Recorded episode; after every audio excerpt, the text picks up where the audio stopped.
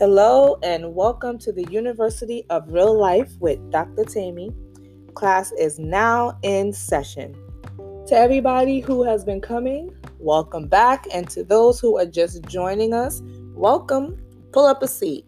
So, today I have an awesome guest, and I swear I am a parrot. And I said this just last week, the same thing I just said just now.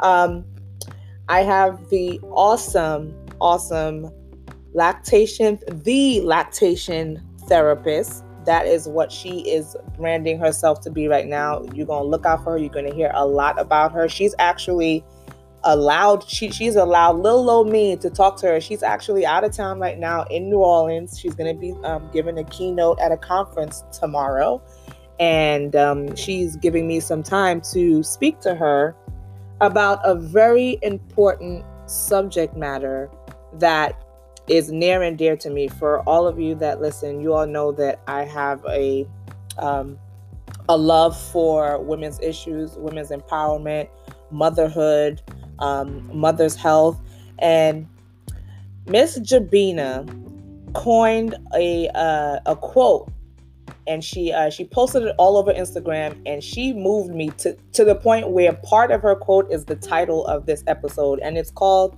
"Who Holds the Mother." And her whole quote is everybody wants to hold the baby, but who holds the mother?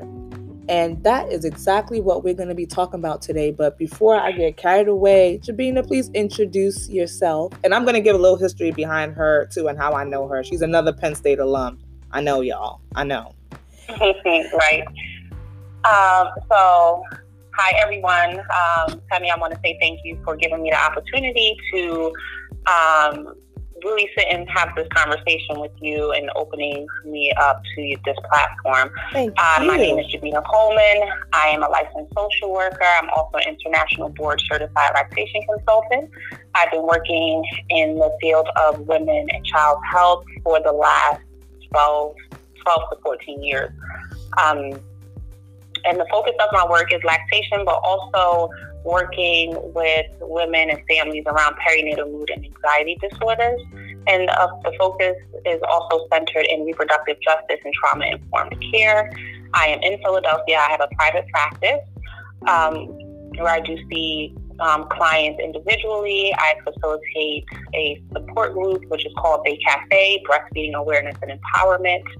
And um, I also wear just many hats um, with um, just doing a a host of different advocacy work and uh, medical social work as well.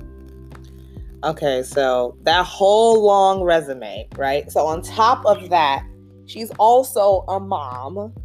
Um, so b- being a mom and everything else that she's doing, she has like 10,000 full-time jobs. But um, here's a fun plug about Jabina. So Jabina and I met freshman year at Penn State Altoona. She was actually my suite mate. So we lived together for a short while. And when I say this woman that I'm talking to on the phone, when I say she is one of the most brilliant people, most confident people, and um, um, that I know, and the fact that she's uh, that she's done all that she's um, done up to this point is nothing short of absolutely awesome. So, um, thanks so much again for being with me and Thank you. Let's um let's get into this. So let's let's let's chat about the importance of um of just having the correct conversations about mental health, especially with moms and um especially, you know, postpartum. I think uh I mean you can probably speak to it as well. I think a lot of women who have um who have had um, children, who have birth children and have had to come home and deal with all the pressures of being a new mom and maybe you're a wife, maybe you're not, maybe you're doing this on your own, and that might even be a whole lot too. But I think we don't have enough conversation, and maybe not enough. Com- not, you know, maybe enough is not the right word. Correct conversations, the types of conversations that fuel people to actually act on what it is that we're talking about. You know, it's so easy for us to say, "Oh, you know, postpartum depression affects this amount of people every year and it's this terrible thing. What are we doing? Everybody wants to hold the baby. who holds the mother? How do we, right. you know, um, how do we start to have the right types of conversations? Not conversations, but the right types that are actually going to fuel action on addressing it. Right. Um, and so, so you, you brought up a few a few things in terms of how do we begin to have the conversation and what we know the stats to be, right? So we do know that one in seven women experience changes in mood during or after pregnancy, um, which is the perinatal period. So the perinatal period is um, during the pregnancy up to one year postpartum.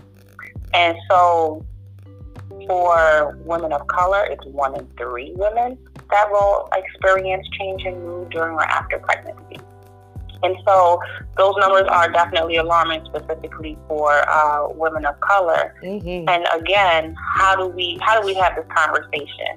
So everyone often talks about the joys of motherhood, mm-hmm. right? That yep. you have this baby, you're supposed to be, you know, this happy person. You're supposed to fall in love with your child, but you know, as soon as you push them out, um, and they're brought to your chest, you know, you're supposed to have this like instantaneous um, love for this child, right? And you're supposed to have that real quick snapback mm-hmm. that we mm-hmm. often all talk about, right? And so you're supposed to be glamorous the next day, but yep. it's not that. And for all of us who've had children, know you know know the real deal and know the truth behind what that's like. Yep. And um, the other component to that is the emotional well-being. So not just like the the physical uh, well-being of the mom in the postpartum period, which we can all attest is not fun, especially for those who've had, you know, third and fourth degree tears, um, C-sections, oh, you know, things like two, that, like that postpartum body, right? you know, so the postpartum body, but yet not just the physical body, but the emotional um, mm-hmm. um, toll that that it takes, right? So whether you're a single mom, whether you're, whether you're married, you know, postpartum, and I use the term PMADS, which is perinatal mood and anxiety disorders, although oftentimes we just reference or say postpartum depression. Mm-hmm. And so you'll hear me use PMADS because it is inclusive. It's not um, just postpartum depression. And so with that, you know, we, we talk about the joys. We talk about, you know, all of those things, but we really oftentimes are not focusing on the, the, the, the mental health aspect. And, and it's real. Like, you know, the numbers, the statistics are there. However, although those statistics are there, they are also largely underreported. Of you know? course. And so it's underreported with mental health, especially in the black community because there's a lot of stigma with mental health. Um, and so folks aren't disclosing it. And they're not disclosing it because of a number of things. I recently was featured in the Philadelphia Inquirer, you know, talking about perinatal mental health.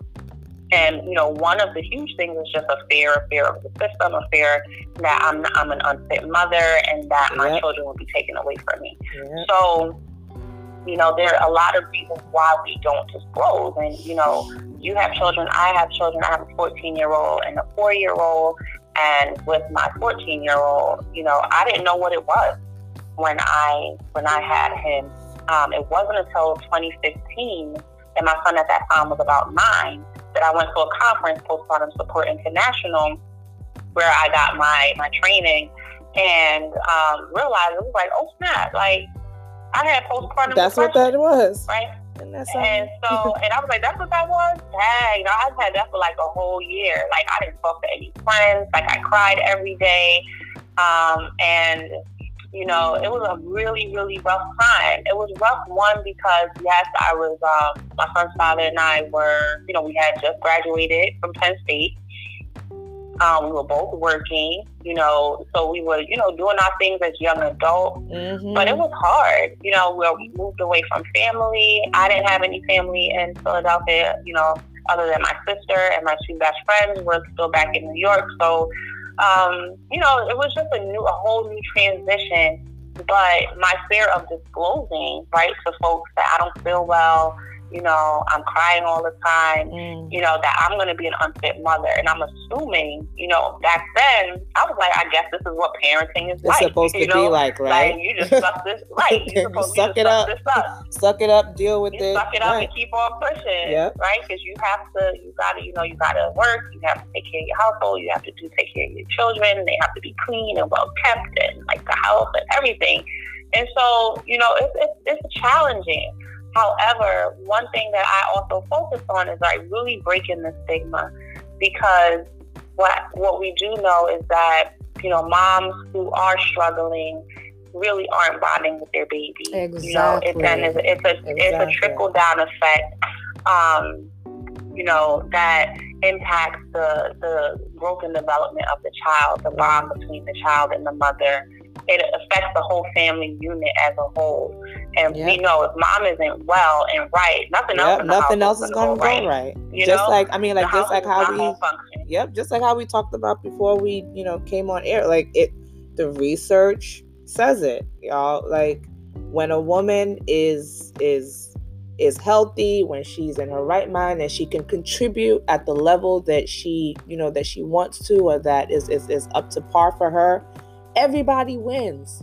So when mom right. is okay and women are okay, like everyone wins. Like it's and I wish people would, you know, take the time in um in processing that and be a little bit better to women, especially especially moms. I mean, I, I think I had mentioned to you some time ago too that I had uh, ran into some fun information about um uh it's a it's an ancient kind of like old school way of functioning in Morocco. It's a, it's, it's called the nafisa, and it's you know okay. it's a process that they use to take care of mothers for 40 days after they've given birth. Like they have this thing where they keep an open grave for 40 days because right. that's the most you know it's childbirth was you know back you know of course uh years and years ago even if you uh-huh. want to go back decades or even maybe centuries ago I mean, child childbirth is a big deal. Making it through childbirth, and I mean, unfortunately, right. we're, you know, we're dealing with um high mortality rates with um with uh with with women who are giving birth, especially women of color these days. Which right. which mm-hmm. to me, I don't even I can't even understand how we, especially here in the United States, you know, that we pride ourselves on, you know, being the being the change makers and the pacemakers when it comes to you know health and health delivery. And we have black and brown women dying giving birth in 2019 right. in 2019 we have we have black and brown women black women dying at three to four times the rate from um, from complications compared to white women. And so um, it's alarming. It's yeah, an issue. That's a big I think deal. That um, you know, my thing right now is that I don't want to see the statistics anymore. Stop showing me. Stop using your resources to gather this data. And I need you to something. put your resources and do something about it. And so, one thing, you know, I, I'm a part of many, you know, different organizations that really, really is supporting this work. And as we talk today, you know, we are in the midst of Black Maternal Health Week, yes, um, yes, which yes. was initiated by Black Mamas Matter. Um, and so, you know, it's from April 11th through the 17th. And this is a big deal. You know, our women it are dying. And guess what? It doesn't matter what, um, it doesn't matter your socioeconomic status, it doesn't matter your education. Black women are dying. Um, at an alarming rate, and our children are suffering and dying as well. And so it's, it's really important, you know, that we really look at this matter. And I don't, like I said, I don't want to see your, I don't want to see your statistics Thank anymore. you. Yep. I need you to put your resources into developing, into, you know, changing and action, system. taking action, also, creating, right, yeah, taking action, creating action taking plans action. to do it. Yep, yep right, and decolonizing all of these systems, right, that is working against us and p- pretty much killing us. And so it's it's a lot of work to be done, but I will yes. say that there's a lot of people on the ground right now. Yes, um, and you know, I you and mentioned that I'm here in New Orleans. um, for at this conference, and the conference is really focused on Black maternal health. You know, it's um, the name of the conference is "Falling Through the Cracks: Perinatal Mental Health and Black Maternal Mortality," and so you know, really excited to be even in this space talking about black about um, perinatal mental health right. is you know is key um, because folks are on the front line, you know, and. I think that's the other issue that I see. You know, I'm a lactation consultant. A lactation consultants are not trained to ask the question, right? Right, right. About perinatal mental health. You just mentioned in our conversation before this that your OB was the person that asked you the question. Yes. And these are the yep. people that are on the front line. And to kind of like bring it full circle, these are the folks who are going to hold the mother, right? Yep. So you have our doulas, you have our midwives, you have our um, lactation consultants, you have our peer counselors, our pediatricians, our OBs.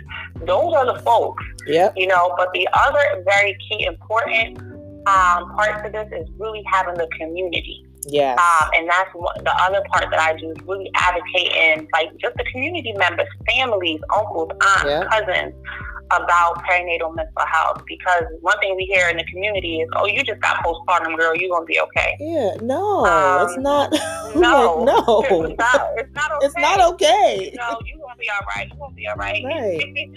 you know? yeah. And I mean, before we wrap up, because I told you, I told you we were going to get carried away and I was going to have to, you know, stop us because we could do this forever. I mean, this is an issue right. that um, I always feel like I have really great conversations with really great people that I we're probably going to have to have a part two. I, I hope you understand. I, there's, there's a lot of people that I'm going to have to bring back for part twos of, of, of, this conversation. And there might even be, I have a banging idea. I feel like we should have, uh, remember we talked about having conversations and including partners, especially, you know, you know, husbands, um, you know, in right. this conversation, because we, if we're talking about community and people that need to be included in holding the mother, partners are uh-huh. very, very important, and a very important part of this and them being educated as well is extremely important in making all of this stick. And I think it's going to be really good to have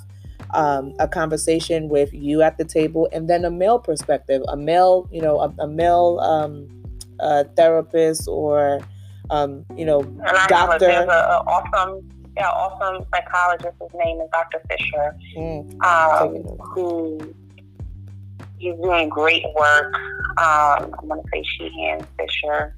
He's doing amazing work in that field, really supporting fathers. And, and that's so that's so is, important. important. I mean, because you know we tend to, you know, sometimes we do drop the ball and we don't pay attention to our men like that. And then again, I've had this type of conversation in the past about how much we don't we tend to not invest in boys and men. And then when they're presented with an issue we expect them to know what to do. And nobody ever taught right. them nobody gave them the tools or the resources to be able to say okay you know what? My partner looks like this. Let me talk to her. Let me see what it is that i can do to help her through this so that the whole family as a whole can function well you know so right but girl exactly and uh, so like i I did, like I did mention, Dr. Um, Dr. Fisher's work really looks at um, father's mental health during the perinatal period Ooh. and their impact on the family dynamic. And so we definitely love to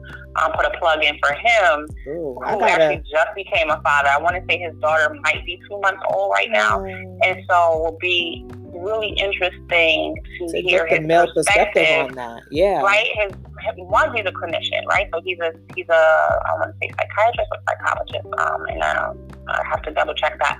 But also, he's now a new father, and mm. so really understanding what that's well, like. What but that we do need like, our yeah. fathers because ten percent right now, research says ten percent of males um, or partners are experiencing um, postpartum depression. Isn't that so, something? And yeah. you know, so that's something worth talking about. So that's going to be another topic for another day, but Girl, I love you. I appreciate you. And congrats on all of your success. I wish you nothing but the best with um, with uh, with with everything that you're trying to do. It's needed, um, and so just continue to do what you do, and and and um, you know giving back to the community and you know and talking and spreading spreading knowledge like y'all did y'all listen she dropped knowledge today you know and this is and this is what it's all about. Like this is why this is the university of real life. Like this is real life. Like this is what's happening.